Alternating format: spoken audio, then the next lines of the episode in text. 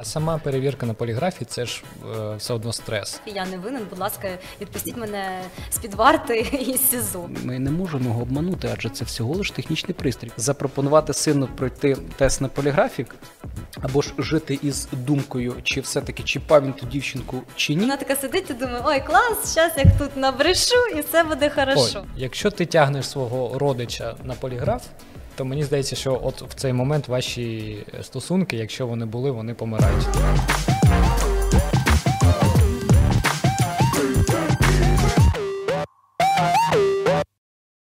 Привіт! Це Біт Подкаст. Це місце, де журналісти запрошують експертів, і ми разом розбираємося в різних складних темах. Сьогоднішній наш експерт Ігор Іщук, поліграфолог. І ми поговоримо про те, чи можливо розпізнати брехню за допомогою поліграфу. Чи можна за допомогою поліграфу розкрити злочин або навіть врятувати родину? І сьогодні у студії для вас я, Лілія Кияшко та Сергій Лебідь. І щоб не пропустити наші майбутні подкасти, цікаві розмови і дуже крутих експертів, не забудь натиснути лайк та підписатися на наш канал. Так, в нас перше питання. Ну, стосовно, що ви можете сказати про ефективність поліграфу, наскільки ви її оцінюєте?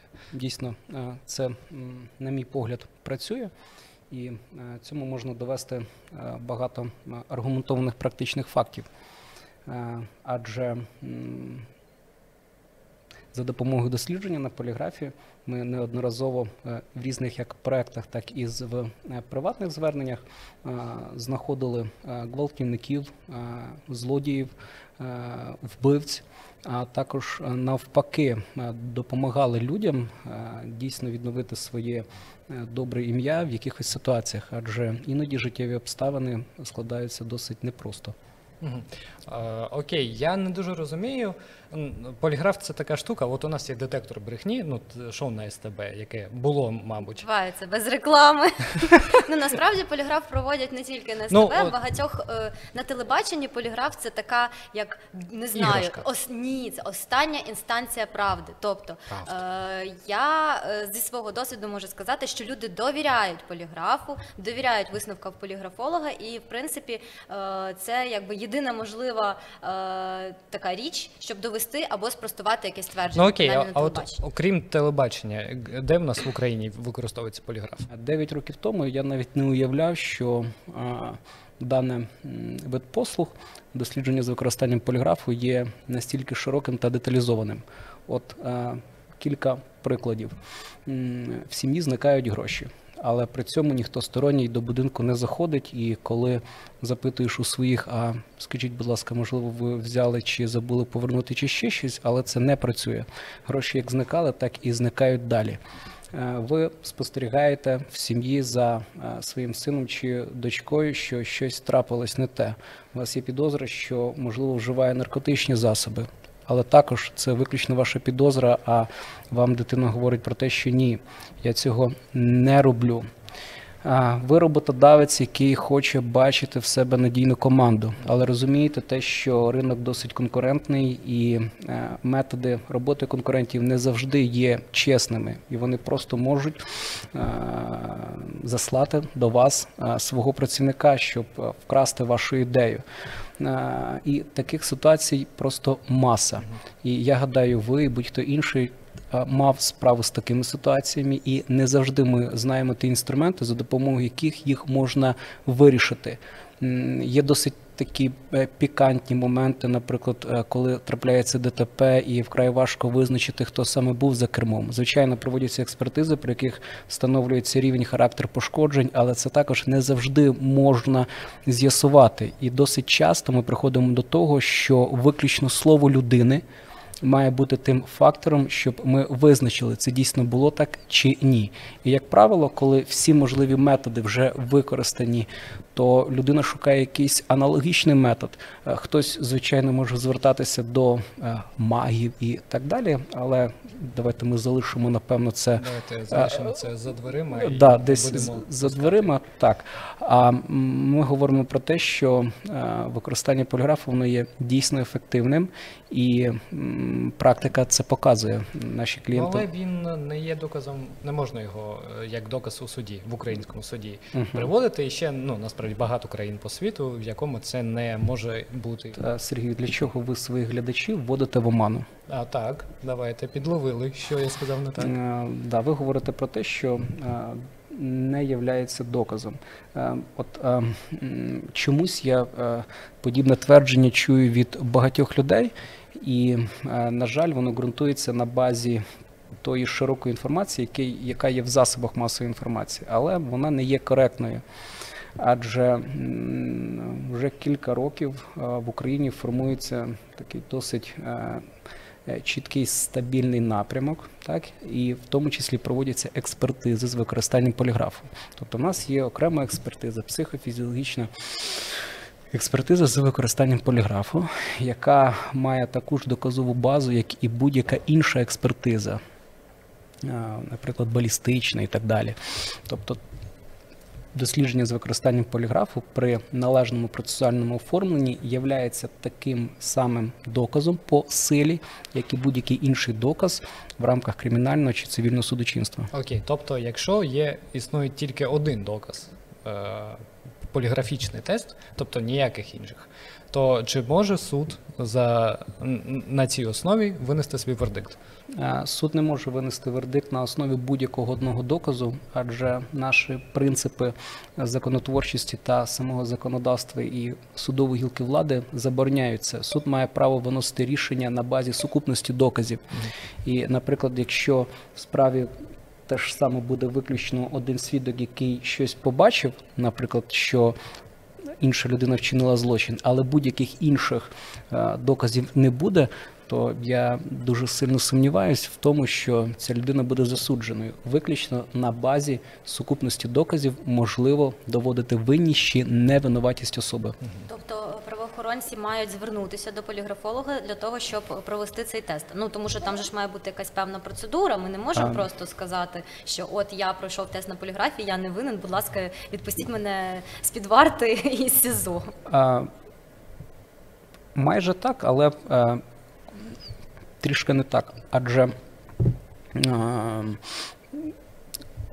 якщо, не дай Боже, е, людина потрапляє до якихось непередбачуваних обставин, і так склалося, е, винна вона чи ні, і вона перебуває чи в під, під домашнім арештом, чи застосована якась інша міра запобіжного заходу, чи вона в СІЗО перебуває, вона має право себе захищати.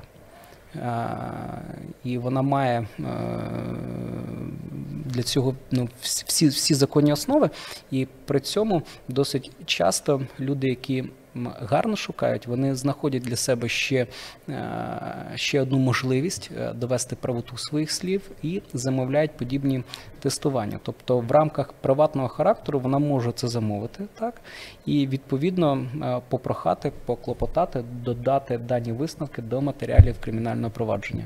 Ну але це досить складно, знаючи з вашого досвіду. Це не просто так. дістатися в СІЗО для того, щоб вас просто туди ну фізично впустили. А Так, з карантином просто. це стало ще гірше, адже там же ж повинен бути ну безпосередній контакт із е, тим, хто затриманий, і там потрібно здається і тести, і все що завгодно. Ну що тільки там не просять. Так, Насправді. так. Але ж ми розуміємо, що в цій ситуації є певна абсурдність і, скажімо, це виключно прописані норми, якими можуть заборонити щось робити. Адже коли я спостерігаю, коли зранку люди е, користуються громадським транспортом.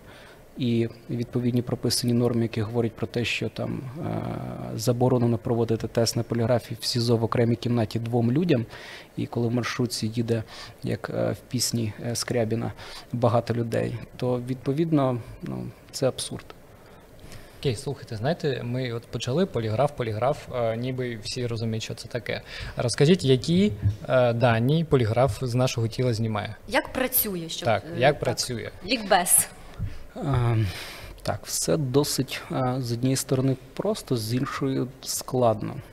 Адже на сьогодні не існує чогось, так, щоб ми могли от назвати е, вичерпний перелік якихось ознак, які б вказували там, дорівнювали брехні. Такого не існує. Ну, е, я маю на увазі, він знімає пульс Він знімає потовиділення, він знімає е, розширення грудної клітини, тобто дихання, і, і, можливо, я щось забув. Е, Я бачу, Сергію, ви готувалися. Звичайно, це похвально трішки, да?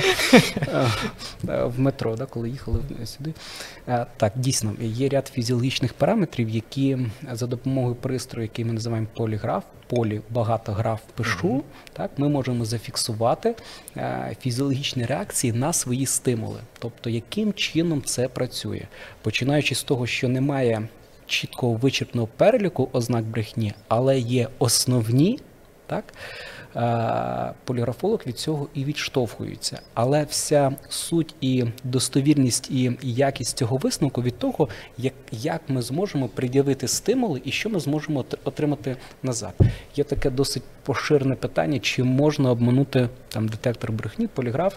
Е, Це всього лиш технічний пристрій. От е, ми говоримо про те, що ми не можемо його обманути, адже це всього лиш технічний пристрій. Він чудово е, виконує свою роботу. Обманути можна поліграфолога, який проводить дослідження, якщо в нього немає там певних знань чи досвіду. Відповідно, в ході тесту е, він має пред'явити питання, питання е, такій черговості і саме ті питання для того, щоб розкрити суть самого питання і зафіксувати е, реагування і його оцінити. Так як ви сказали, так дійсно.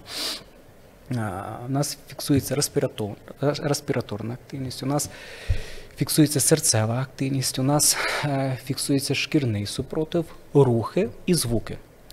Е, Це ті канали, які дають змогу визначити, чи є дане, даний стимул для цієї людини значимим. Для прикладу, якщо відбулася крадіжка, і е, відповідно хто знає, скільки коштів знаходилось в сейфі, в, яку, в яких вони були купюрах, в якому вони як вони знаходились, що ще знаходилось в сейфу, окрім про це знає людина, яка вложила туди ці кошти, і відповідно людина, яка забирала їх звідти.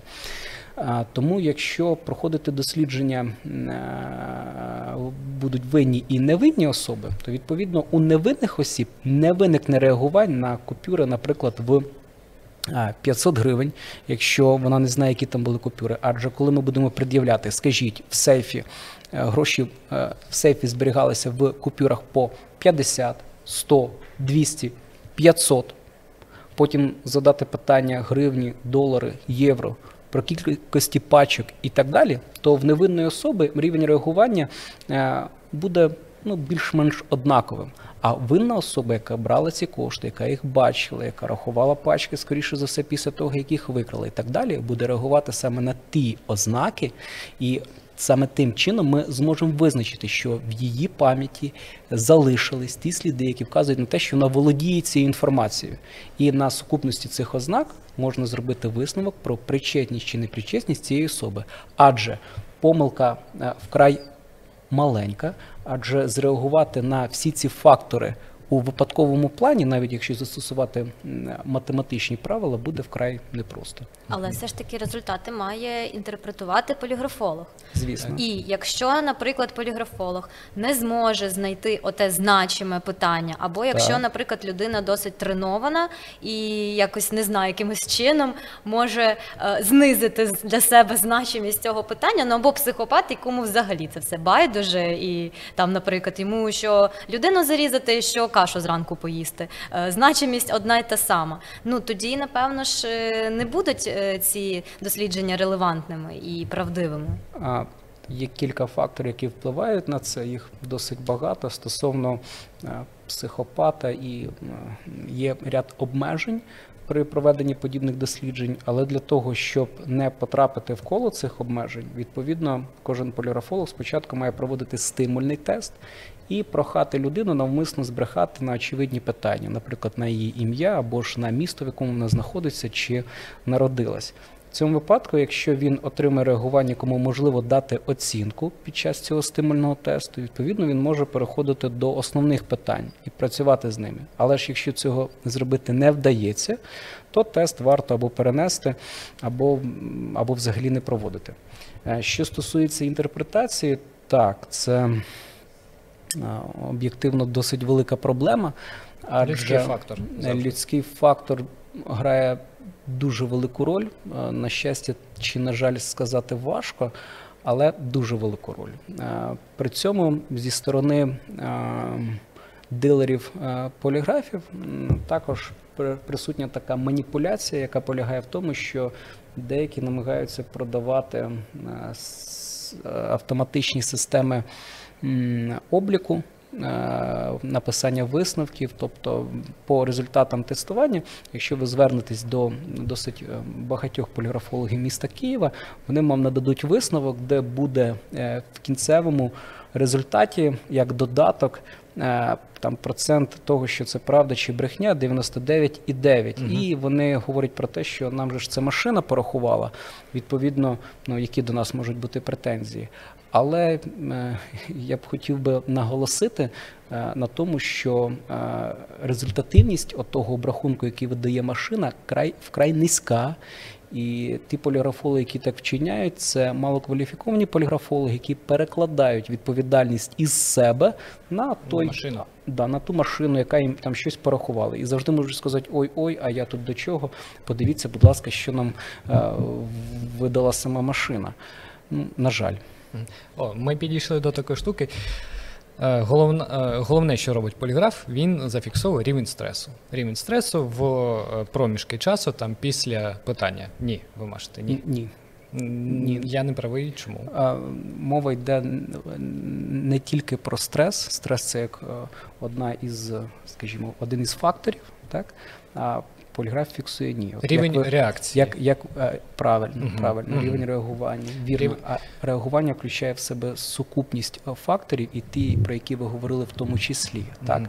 Тобто, коли одягаються у нас датчики дихання, так? тобто ми фіксуємо нашу респіраторну активність, коли ми одягаємо датчики шкірно-гальванічної реакції, так? ми фіксуємо фізичну тонічну складову нашого К- КГР, коли ми фіксуємо, одягаємо фотоплитизмограму, фотоплетизмограму, ми фіксуємо серцеву активність. Ми також фіксуємо рухи респондента за допомогою е, подушок тремору, звукової активності. І сукупність цих факторів і дає рівень реагування, який може бути або значимим для особи, або незначимим для особи. От е, і головна критика поліграфа, е, головні критики поліграфа це Американська асоціація психологів, тому що я там багато перерив різної інформації, вони всюди. І Американська асоціація психологів каже, що нема єдиної реакції на стрес. Е, немає єдиної е, фізіологічної реакції, яка показала брехню. Тобто у людини підскочив пульс після там якогось запитання. Він там спітнів чи щось. Чим це може бути умовно брехня? Це може бути він е, там у своїх думках повернувся в той день і там щось стало страшне, і тому йому стало. Або це дуже дуже важливе запитання для нього. Він з усіх сил намагається не сказати чогось зайвого, і тому скакнув е, його пульс.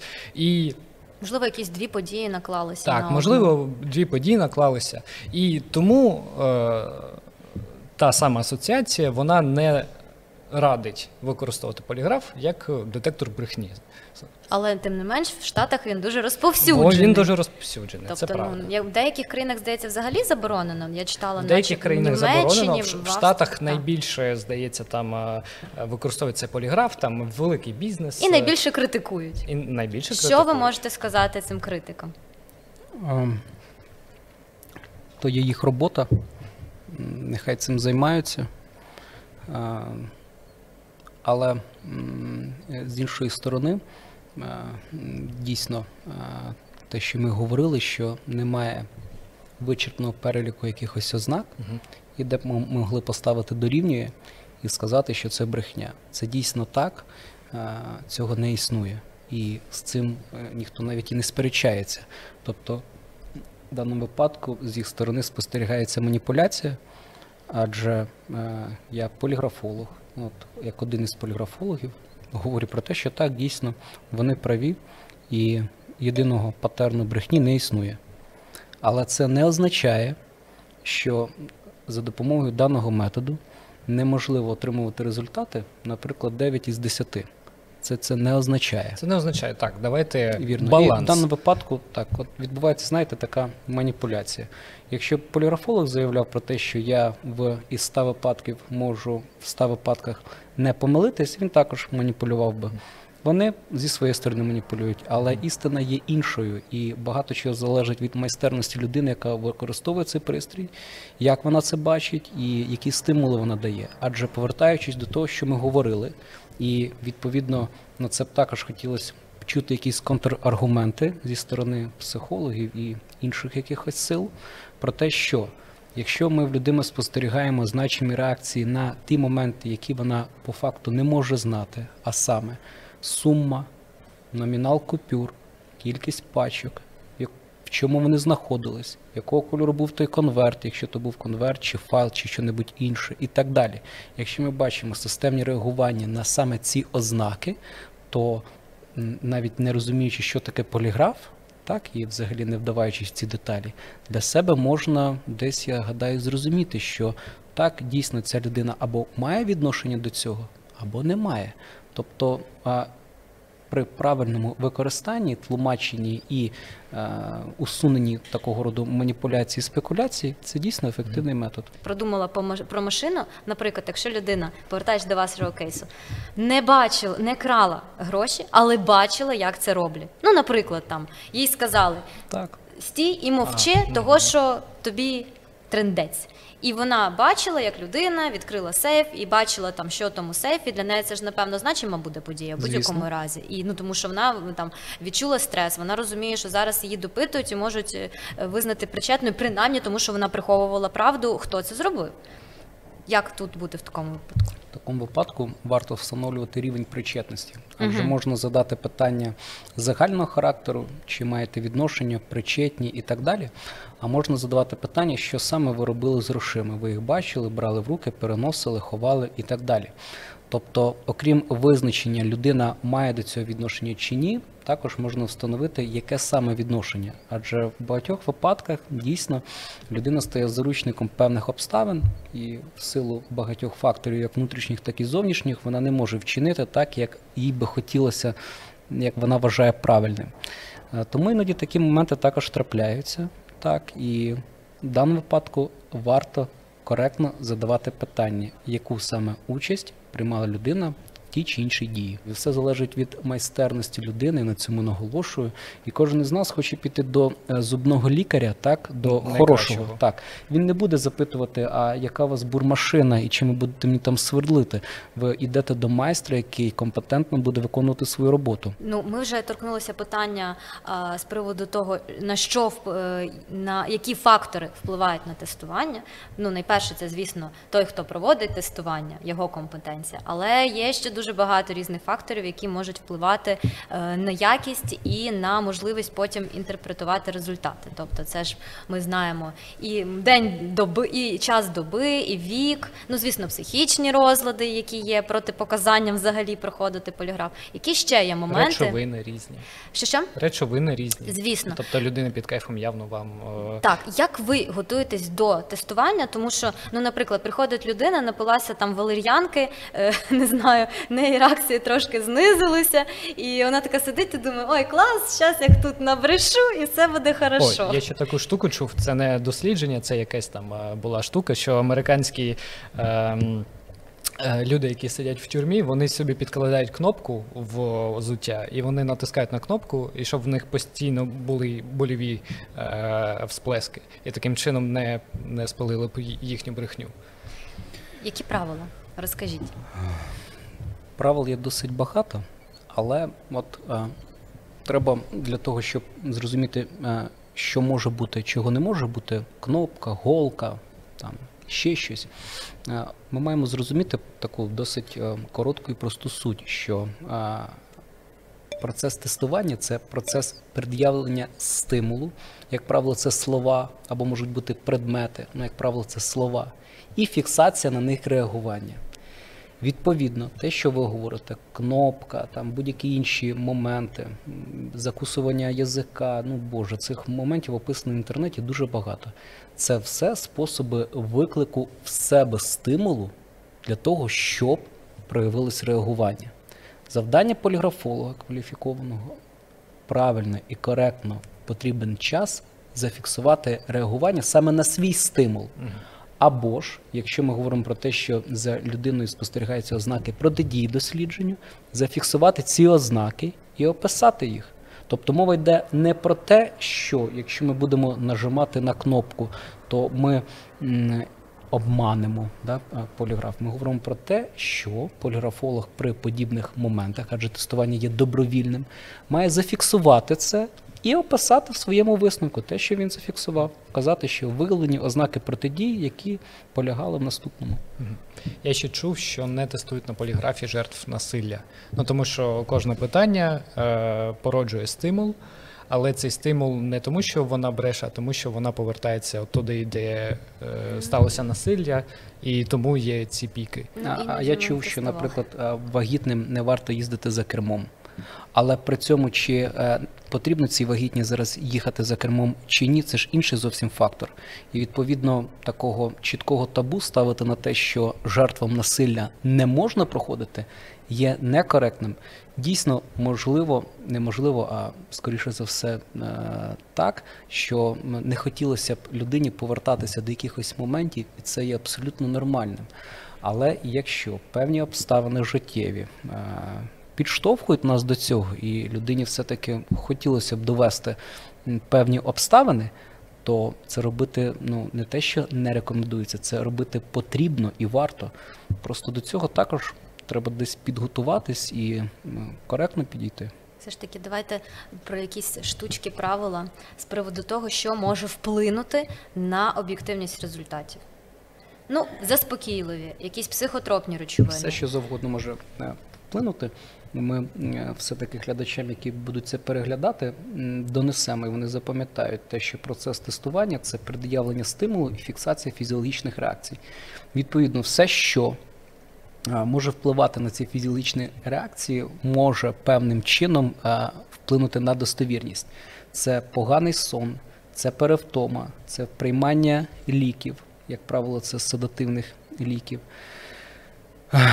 Це якийсь інший стресовий фактор, який стався в житті. Наприклад, якщо жінку тестувати на причетність до якоїсь крадіжки, і вона не має до цього відношення, але при цьому в неї зараз син чи донька вступають до вищого навчального закладу, то вона не буде мене слухати. Вона буде думати про свого сина чи доньку, як же ж Так. там зараз. Тобто не має бути іншого більш важливого фактору, більш значимої події на момент тестування.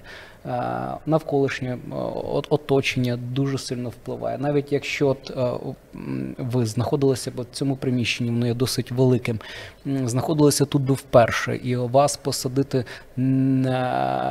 так, щоб е, ззаді вас були вхідні двері, ви вже будете відчувати себе незручно. Цей фактор також буде впливати. І сукупність цих факторів їх дуже багато.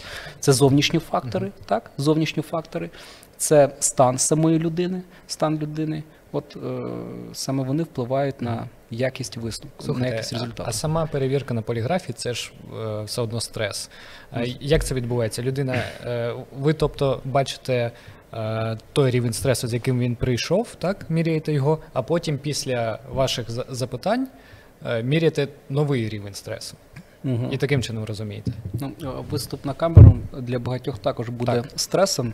І, скажімо, м, ми ж не перестанемо виступати на камеру. Ні, так, ну я до того, що людина дуже боїться поліграфу, приходить Так, до вас і так, так. стресує, що там Так, отак це, от це, йде. це нормально, абсолютно. Для цього є один із показників.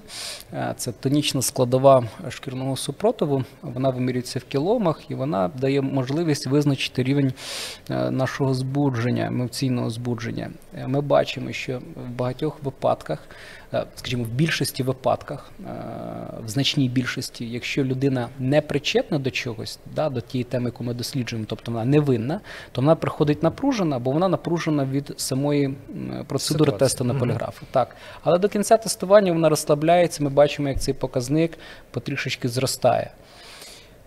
І ми розуміємо, що фактор, який е, змусив її напружитись, це сама процедура проведення дослідження. Тому, коли вона чує питання і звикає до процедури, вона розслабляється. А у винної особи все навпаки.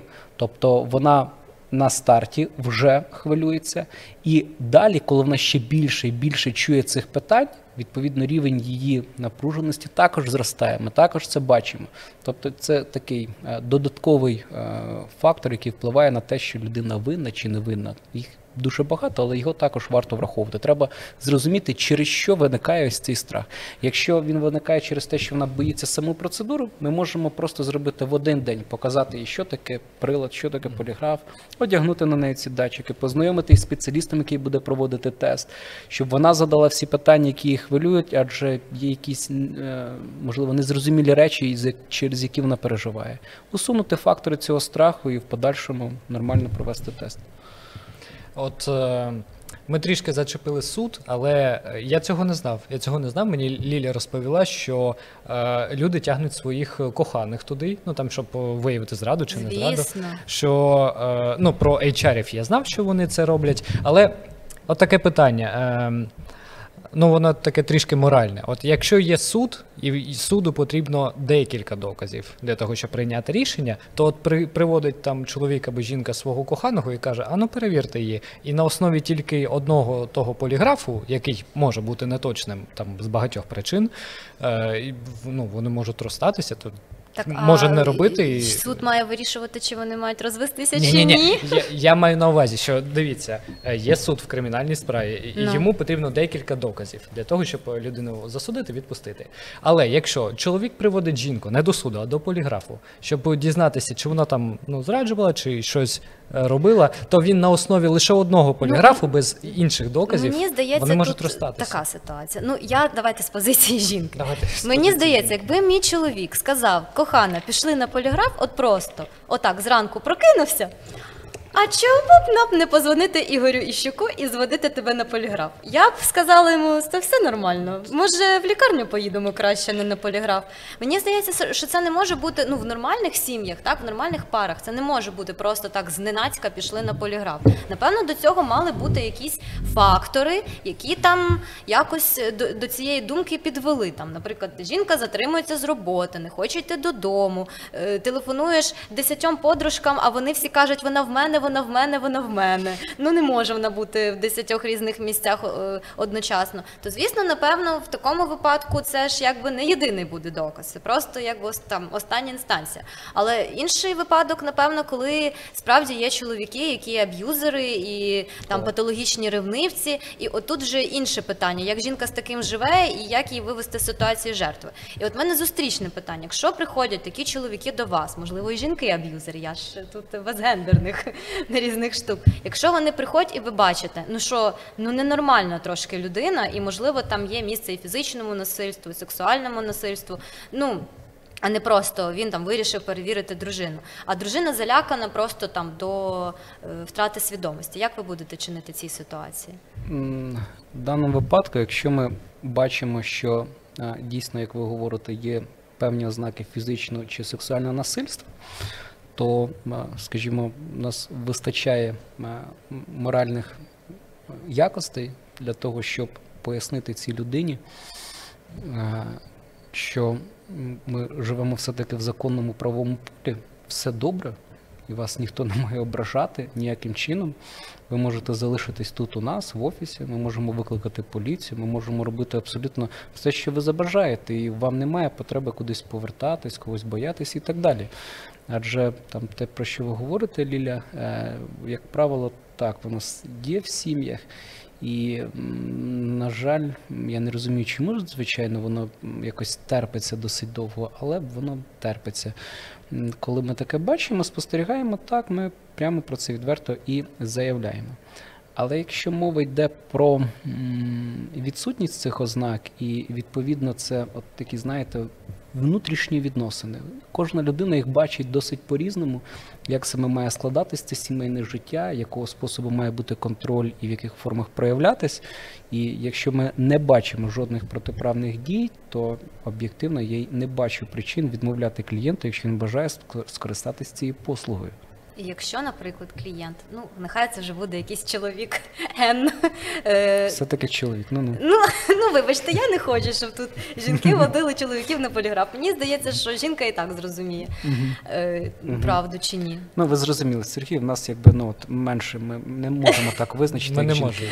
Нам потрібні поліграфи, а Да, жінкам не потрібні. потрібні, Вони і самі вірно. бачать. Ну мені здається, знаєте, тут така штука. Жінка або хоче це бачити, або не хоче. мені здається, Все. що- чекайте, от я хочу Давай. все ж таки, от повертаючись до твого питання, якщо ви е, зробили висновок, що справді, наприклад, жінка зраджує чоловіка, і вам потрібно там зараз про це сказати. Як це взагалі відбувається? Це якісь сцени у вас там не знаю, чи, чи побої, чи істерики. Ну це ж досить така якась е, делікатна ситуація. Ну і я ж не знаю, як чоловік може там зреагувати. Е, Раптом він був нормальний, нормальний, нормальний. А тут як проснеться в нього Халк, і що тоді робить? Це дійсно непросто, Лілія. Так. І а, висновки даного дослідження вони будуть, як і в багатьох різних а, ситуаціях, а, ставити якісь е, крапки над і і розуміння якихось обставин. Так само, якби людина отримала результати аналізів на наявність якихось певних е, хвороб, які можна отримати невірним шляхом, скажімо так, або ж е, встановлення батьківства, теста ДНК і так далі. Тобто можна отримати багато доказів якихось якимось факторам. Відповідно, е, якщо я бачу, що враховуючи якісь особливості людини, вона може зреагувати не зовсім коректно, так, то відповідно потрібно так лояльно і м'яко до цього підійти для того, щоб даний висновок не був там, вибачте, ну там фактором, через який там жінка, чоловік чи ще щось е, там когось поб'ють і тому подібне. Тобто до цього потрібно підходити досить так раціонально і бережно. Навіть якщо ми бачимо, що краще їх залишити в офісі і е, десь прийняти, напевно, в цьому участь, якщо вже на це пішло, то це потрібно також робити. Не просто кинути цей висновок, сказати, ну, знаєте, ви ідіть, я вам потім все кину, а ви там хоч повбивайте один одного. Ні.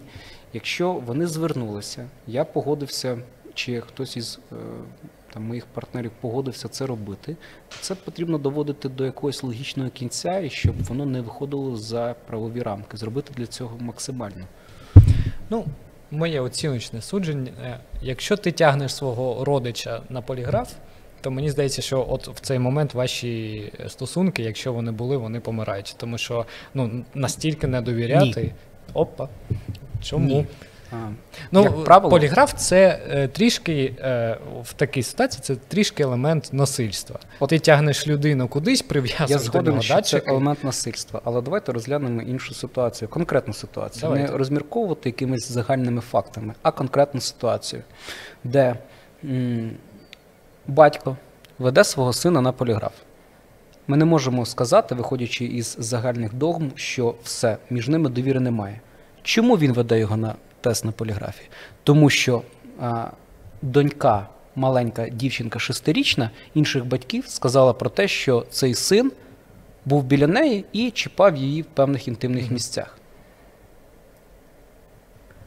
Ми розуміємо мотивацію, чому він веде свого сина. Тут не може бути про довіру, недовіру. Тут ситуація, де її треба вирішити, незважаючи на якісь не зовсім зручні моменти. Тобто е, запропонувати сину пройти тест на поліграфі, або ж жити із думкою, чи все-таки чіпав він ту дівчинку чи ні, і визначити це. Ну, вони, як на мене, не співставні абсолютно. А от просто прокинутися, як Ліля говорить зранку, а, ходімо, я тебе зводжу. Да? Ну, дійсно, тут може порушитись там певний е, зв'язок. Ну, але все одно в цій ситуації, якщо немає іншого свідка, там третього свідка, Люди якщо просто немає відео, Люди просто так не йдуть. е, Не йдуть. Е, Вони вже спробували багато, їх є вони вже. Вони вже поговорили, вони вже з'ясували все, що могли в телефонах, в якихось камерах. Вони вже зробили дуже багато, щось знайшли, щось ні, але залишився знак питання все-таки. І в цьому випадку тест на поліграфії він дає змогу зрозуміти і отримати ще додаткову інформацію для прийняття якогось подальшого рішення. Це вкрай важливо. Не можна говорити про те, що в нас є тест на поліграфі, як нам тест показав, так ми і руб- і рубаємо. Ні, так робити не можна. Треба говорити про те, що в нас е, є такий спосіб, так, за допомогою якого ми можемо визначити з певним відсотком вірогідності, в різних випадках він різний, залежно від фізіологічних особливостей, наскільки якісно ми можемо визначити конкретно в даному випадку. В деяких моментах я там, е, в незалежності від вікових категорій, сум і так далі, е, говорю про те, що тут я переконаний в тому, що це так, і наводжу доводи, чому це так. В деяких моментах я говорю про те, що в мене є сумнів, адже от реагування ми бачимо такого роду і показую ці реагування, і говорю позицію самого респондента і аргументую також і цей сумнів. Тобто кожен індивідуальний, е, кожен випадок він індивідуальний. І сказати от загальне правило 80% це некоректно. В деяких випадках це дійсно може бути 80%, в деяких випадках це може бути 95%, в деяких випадках це може бути 70%. Сказати про кожний конкретний вкрай важко, але треба зробити максимально все можливе, що тільки можна. Умови, питання, стан, налагодити відносини зі своїм респондентом для того, щоб досягти цього максимуму і щоб цей висновок допоміг. Скажіть, будь ласка, було таке, що ну повертаючись до зрад, така тема. Ох, було таке, що справді рятувало е, це родину і допомагало зберегти там взаємини, і що потім, можливо, вам там пари дякували, що ви розвіяли, або ваші колеги розвіяли сумніви, які були там прям дуже сильними в родині, і там нарешті люди все ж таки як нормальні там цивілізовані люди. Ну ти там не зраджувала, ти не зраджувала, слава тобі, Господи, вибач, будь ласка, е, живемо далі. Вибач, будь ласка, я потягнув тобі на поліграф, ми тебе до стулу перев'язали, ми тебе там е, якісь е, штуки проводили. Ну я не думаю, що Вибач, в такому ласка, випадку прям ну. добро... ну це ж одно добровільно. Якщо людина не хоче проходити тест на поліграфі, вона його просто може зірвати і не Ну, робити е, е, ну певні дії, які просить поліграфолог. От і все. От е, тут також я підходив би з кількох позицій. Давайте. Е, Є позиція, ну не відносини, да, при яких, наприклад, один партнер так, е, щось помітив підозріле у іншого партнера. Наприклад, нехай це буде е, візитівка в якийсь там масажний салон, Мгм. наприклад. Так? А, партнер помітив про це, так? А, дав зрозуміти іншому партнеру про те, що він це помітив і залишає цю ситуацію. Інший партнер, який отримав цю візитівку до інтимного салону, просто отримав її від дівчинки, яка роздавала ці візитівки, і взяв виключно із вічливості і положив собі в карман, а не через те, що відвідував даний салон. Цей партнер в такому випадку, розуміючи сумнів іншого партнера, пропонує своєму іншому партнерові про те, що я розумію, що дана ситуація десь виглядає трішки ну, незрозуміло. Я б не хотів би, щоб в тебе були якогось роду сумніви. Не хотів би. Я б хотів би жити з тобою спокійно, нормально. Давай ми сходимо, проведемо тест на поліграфі. Я розумію, що можливо ти до цього будеш відноситись якось трішки, що в нас щось стане гірше і так далі. Ні, мені легше, набагато легше не доводити тобі, не слухати при якихось майбутніх сварках можливих, чути цей аргумент, недоведений абсолютно, просто його використовувати. Я б не хотів би, щоб ця- наша ця ситуація тягнулася з нами далі. Тому давай ми підемо, визначимо, нам третя особа скаже, це так чи ні, ми до цього не повертаємось. В такій ситуації це допоможе. А от в ситуаціях, коли е, чоловік чи жінка бачать, е, як правило, чоловік, але жінки також є такі випадки часті, і це дійсно страшно. е, Бачать в е, своєму партнерові там постійні зради, хоча їх по факту немає. Як правило, тест на поліграфію допомагає короткостроково. Тобто до цього вже ж було досить багато чого. Вже були допити там подруг, Були е, також там якісь е, маячки на, на телефон, якісь диктофони і так далі. Тобто, вже це все пройдені етапи. І в даному випадку тест на поліграфію він, е, знаєте, так на трішки заспокоює, але потім він знову для себе щось знаходить. Щось знаходить. Від таких чоловіків, звичайно, чи жінок краще тікати. Ну, а може, це знаєте, якась гра, яка подобається обом, і вони їм просто так от подобається. Те, що коли один нападає, а другий тікає. Ну, ну погоді. Ну, чому, чому б Ну, і ні? Ми знову підійшли до того, що бувають люди адекватні, бувають ні. Ну, поліграф це просто інструмент, яким там користуються по-різному. А розкажіть, будь ласка, в яких, наприклад, можливо, е, структурах в Україні я читала про НАБУ, е, про СБУ, де є власні поліграфологи, які перевіряють, можливо, там своїх робітників. Це правда чи це неправда, і для чого вони це роблять, якщо це так? А, так, це правда. Це правда. І я не гадаю, що для когось це є секретом. Це дійсно так. А, Роблять це для того, щоб сформувати в своїх лавах людей без певних ризиків. Ми розуміємо, що на сьогодні ну, наша країна, на жаль, е, має багато зовнішніх факторів, які на нас впливають. І для того, щоб не допустити людину, яка б нашкодила, так, йому будуть проводити тест для того, щоб визначити, чи все-таки отримав він завдання якогось роду від там, інших держав і так далі. Тобто кожен для себе формує певну карту ризиків, яка може бути. Якщо ми говоримо про правоохоронні органи, то ця карта ризиків у нас буде відштовхуватися від е, співпраці з іншими якимось іноземними спецслужбами, е, від е, корупційних певних дій. Да, от вона буде е, ця карта ризиків в тому напрямку, зв'язки з кримінальним середовищем і так далі. Якщо ми говоримо про те, що це it компанія Мгм. То її карта ризиків буде більше в збереженні конфіденційної інформації, в збереженні коду, і е, да, чи не продав би він цей код комусь іншому, адже такі моменти також бувають. Якщо це компанія, яка займається е, закупками, відповідно ризики це відкати, це незаконне збагачення, створення своїх підприємств, недопущення до тендерів і так далі. Тобто, в залежності від того, що це, є свої ризики, і для того, щоб їх мінімізувати, необхідно і проводити дані дослідження. Скажіть, будь ласка, а е, такі дослідження проводяться при прийомі на роботу? Чи можливо в деяких компаніях є така практика, що, наприклад, раз там на півроку або на рік перевіряють усіх е, працівників, щоб зрозуміти, чи немає якихось прогалин, або, наприклад, там я не знаю, корупції, відкатів і так далі. Тому що ну це ж можна робити там при прийомі на роботу. Ти цього ніколи не робив, а потім такий хоп, ой, тут так класно, можна там собі десь щось в кишеньку і покласти. Чи це якісь е, окремі випадки, коли там, наприклад, компанія вже підозрює людину в якихось нечесних діях? А, є як перевірки формату скринінг, тобто пошук при прийомі на роботу, Мгм. так, наприклад, при переведенні з однієї позиції на іншу чи при звільненні. І також, коли в нас щось сталося.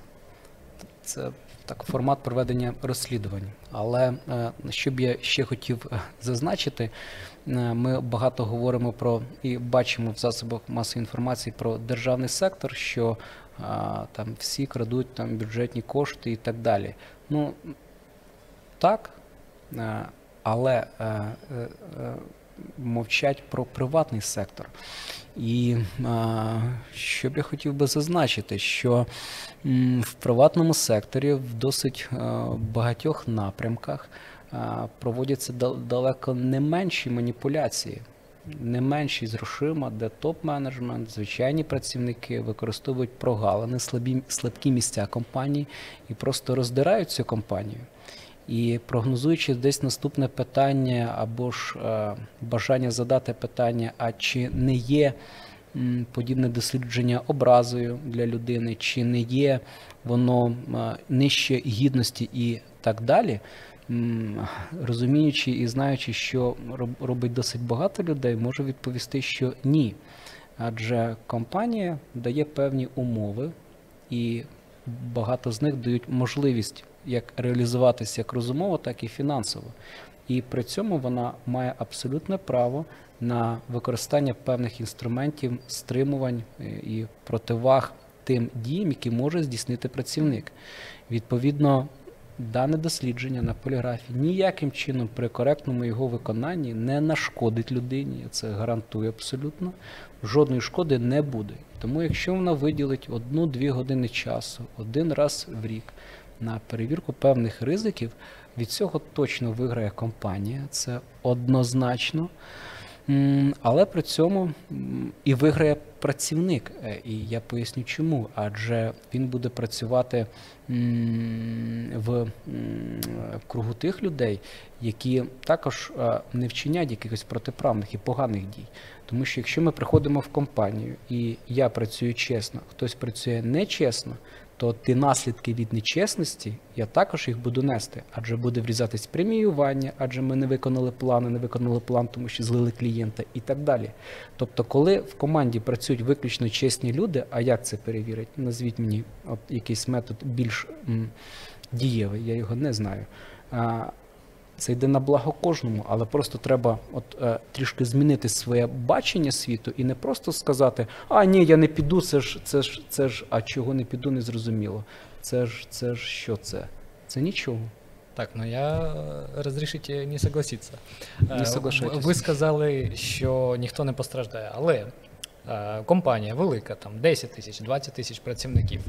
Е, Поліграфія не може бути 100% точною. Ну не може ніяк. Нічого. Е, По-перше, нічого немає 100% точного в нашому світі. А по-друге, я там казав про дослідження там Ну, тому- 75 Тому да, і тест на ДНК також не є. Ну і так далі. Так, Да, да. Е, і от серед, е, ну от навіть якщо 5% похибки, Мгм. 10 тисяч людей е, протестували, скільки людей просто е, ні за що можуть звільнити, тому що там якийсь е, е, тест був провалений. Ну, от, е, повертаючись до того, що ми обговорювали, так я надіюсь, що людям, які прийняли рішення проведення цих тестів, в них вистачить сили і розуму зрозуміти, що не можна базуватись виключно на даних дослідження. Це робити не можна, як і на будь-якому іншому доказу. Ви ж, напевно, е, ну от я б я б не звільнив людину, якби інша людина прийшла і сказала: ви знаєте, він зробив щось погане. Я з ним не розмовляю, я нічого не роблю, я просто його звільняю через те, що та людина сказала. Я отримав виключно один доказ. Ми ж так робити не будемо, напевно. Це золоті слова, але хтось таки буде. Хтось так і Хтось буде, так і буде. але от це самодурство. І тут напрошується питання: е, як зрозуміти, що перед тобою класний поліграфолог, який знизить до мінімума цю похибку, а не людина, яка купила поліграф і, і прийшла от до тебе. Я гадаю, дане питання воно є коректним абсолютно скрізь. Для всіх. Абсолютно, да. Я от намагаюся знайти собі станцію технічного обслуговування, і знаєте, поки не знайшов. От, е, адже кожного разу е, я бачу речі, які вважаю неприпустимими при догляді за автомобілем. Я бачу або певного роду обман е, в завищеній кількості годин на виконання роботи, коли ти просиш регламент, ти його не бачиш. Е, Я бачу е, ну, багато речей, не будемо навіть на цьому акцентувати увагу. Що стосується поліграфолога, які б маркери да, я б е, охарактеризував якими нормального поліграфолога. Так, це перше, те, що говорять люди, які до нього звернулись, це вкрай важливо. Друге, як би це не лунало дивно, але рівень його адекватності і просто з ним поспілкуватись. Просто поспілкуватись, запитати, що ви будете робити, як ви це будете робити, в якому форматі це буде відбуватись, і просто почути цю людину. Адже коли я приходжу до лікаря, я не знаю, наскільки це хороший лікар. Я цього не знаю. Я просто з ним спілкуюсь, адже я не розумію, яким чином е, потрібно вирізати апендицит. Я цього не розумію.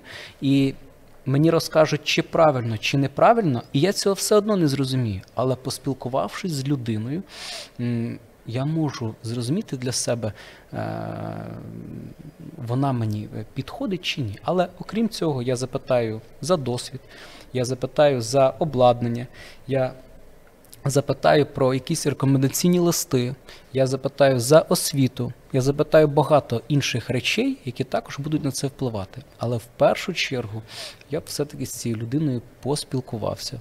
Все має бути досить гармонійно і е, на всі питання, які б ви задавали, вам мають надати відповідь. Е, Ця відповідь має бути досить вичерпною, але при цьому не переходити в формат лекцій. Вона має бути зрозумілою і доцільною. Е, Ви маєте відчувати себе досить легко, незважаючи на те, що для вас це щось нове. Тобто ви маєте запитати, ще раз акцентуємо увагу, на досвід. В даному випадку досвід у поліграфологів вимірюється не роками, а кількістю проведення досліджень. Адже з 10-річним досвідом можна провести 10 тестів і з однорічним досвідом провести 100. В даному випадку досвід виміряється в кількості досліджень. Запитати якісь е, реальні кейси, які відбувалися, так, е, в чому цей поліграфолог допоміг.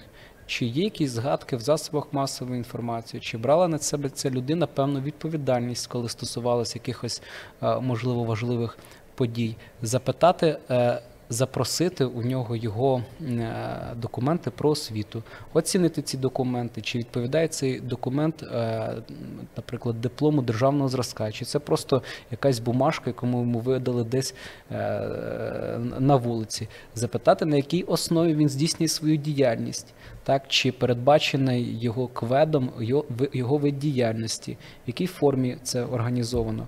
От я раджу запитувати це не лише у поліграфологів, а у кожної людини, до якої ви звертаєтесь. І якщо людина вам не надає цю інформацію, то ідіть просто від неї. Адже ви не отримаєте нічого якісного від цього.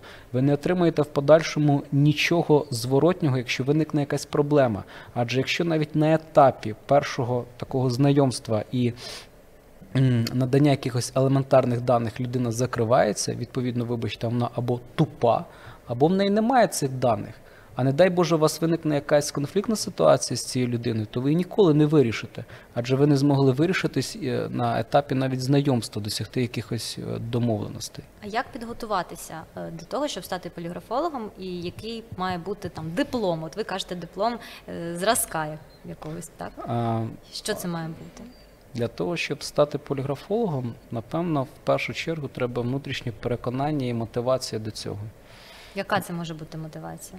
М, У вас яка?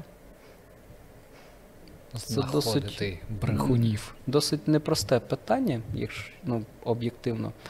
Адже м, е, сказати з самого початку, як колись, е, коли я бажав е, потрапити до лав ще тоді міліції, в мене було певного роду формування про цю систему інше. Але коли я пронавчався, і коли пропрацював, я зрозумів, що це зовсім не те, на що я розраховував. Е, І все побудовано не так, як, як я б собі це бачив. Відповідно, через це і звільнився. Що стосується тесту на поліграфі, я б, напевно, в першу чергу порадив би е, просто прийти куди-небудь в будь-яку компанію і попрохати просто побути в цьому офісі щоб для себе просто зрозуміти і побачити, що це таке. Адже розповідати можуть досить багато і говорити якісь гарні, яскраві речі, і, ну, і так далі. Це все добре, це все потрібно з'ясувати. Але в першу чергу, перед тим, як е, робити якийсь такий вирішальний крок, просто попрохати, прийти і побути, побачити атмосферу взагалі, яка відбувається. Так, дійсно, в Україні можна стати поліграфологом, отримати диплом державного зразка. Це можна зробити в Всеукраїнській асоціації поліграфологів. Так, ви можете, наприклад, навіть набрати особисто мені, і я вам в деталях зможу розповісти, про що йде мова. Е, Я певний, що подібних звернень буде вкрай мало, вкрай мало, адже е, дуже така специфічна е, професія, дуже специфічна. Це зробити можна, і е, люди, які бажають, вони шукають і знаходять. Це є нормально. В чому, е, як на мене, полягає глибина цієї професії? Вона полягає не в е, роботі із пристроєм фіксування реагувань, а трішечки в іншому. Адже кожна ситуація, чи то вона побутова, чи вона стосується якоїсь бізнес-сфери, вона несе в собі якийсь конфлікт або ж ризики, які сформувались. І поліграфолог, який постійно з ними працює, він е, починає е, вміти знаходити ці ризики більш деталізовано і відповідно шляхи їхнього вирішення. Тобто він такий стає е, ризик менеджментом, який почув від е, першого джерел- джерела цей конфлікт чи ж ризики, так побудував питання максимально деталізовано для того, щоб їх вирішити, і в ході тестування, і після для себе також обдумував би, яким чином їх можна уникнути. Тобто глибина цієї професії полягає не виключно навчитися працювати з поліграфом, а глибина цієї професії полягає в тому, що ти стаєш знавцем досить багатьох галузей. Тобто я розумію, якої товщини має бути асфальтне покриття. Так, я розумію, як працюють елеватори. Я розумію, як працюють кол-центри. Я розумію, які особливості роботи агробізнесу. Я розумію, в який спосіб водії можуть е, викрадати пальне і так далі. Я ці всі речі знаю через те, що я провів тисячі досліджень, і кожна ситуація це була якась складна ситуація, яку ми в подальшому вирішували, і потім розуміли, як це складалось. Тобто в цьому полягає ну, от, дійсно глибина професії і розвиток самого поліграфолога. Одна річ, яка вас дуже сильно бісить в вашій професії поліграфолога. Яка і одна річ, яка вам дуже сильно подобається.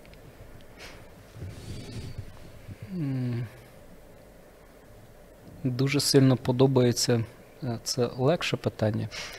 Відповідно, дуже сильно подобається це е, результат у вигляді, як би це не звучало банально, посмішки. Адже коли результатом людина задоволена, то вона посміхається. Не від того, що це смішно, а від того, що приходить певний момент задоволення. Це приносить задоволення досить велике. Стосовно того, що дратує найбільше, дратує найбільше те, коли в тебе не виходить, як ви говорили про, наприклад, зрадників, так, пояснити е, там, цьому ревнивцю, що його дружина не зраджує. Незважаючи на всі старання, пояснення і все можливе обговорення, йому все одно не доходить. От це не подобається найбільше. Але у нас зараз посмішка на обличчі. Ми дуже задоволені бесідою і хочемо подякувати вам за те, що розказали нам, що взагалі таке детектор брехні і як ним правильно користуватися. Виявляється, що тут також потрібно до цього підходити з розумом. Ну і звісно, е, довіряти своїм коханим і близьким, і не зразу вести їх на поліграф. І звісно, ставити лайки, підписуйтеся на цей канал. Ми вас ні до чого не прив'язуємо, і нам буде просто приємно. Але якщо що, у нас є номер Ігора, тому дивіться нам. Па-па!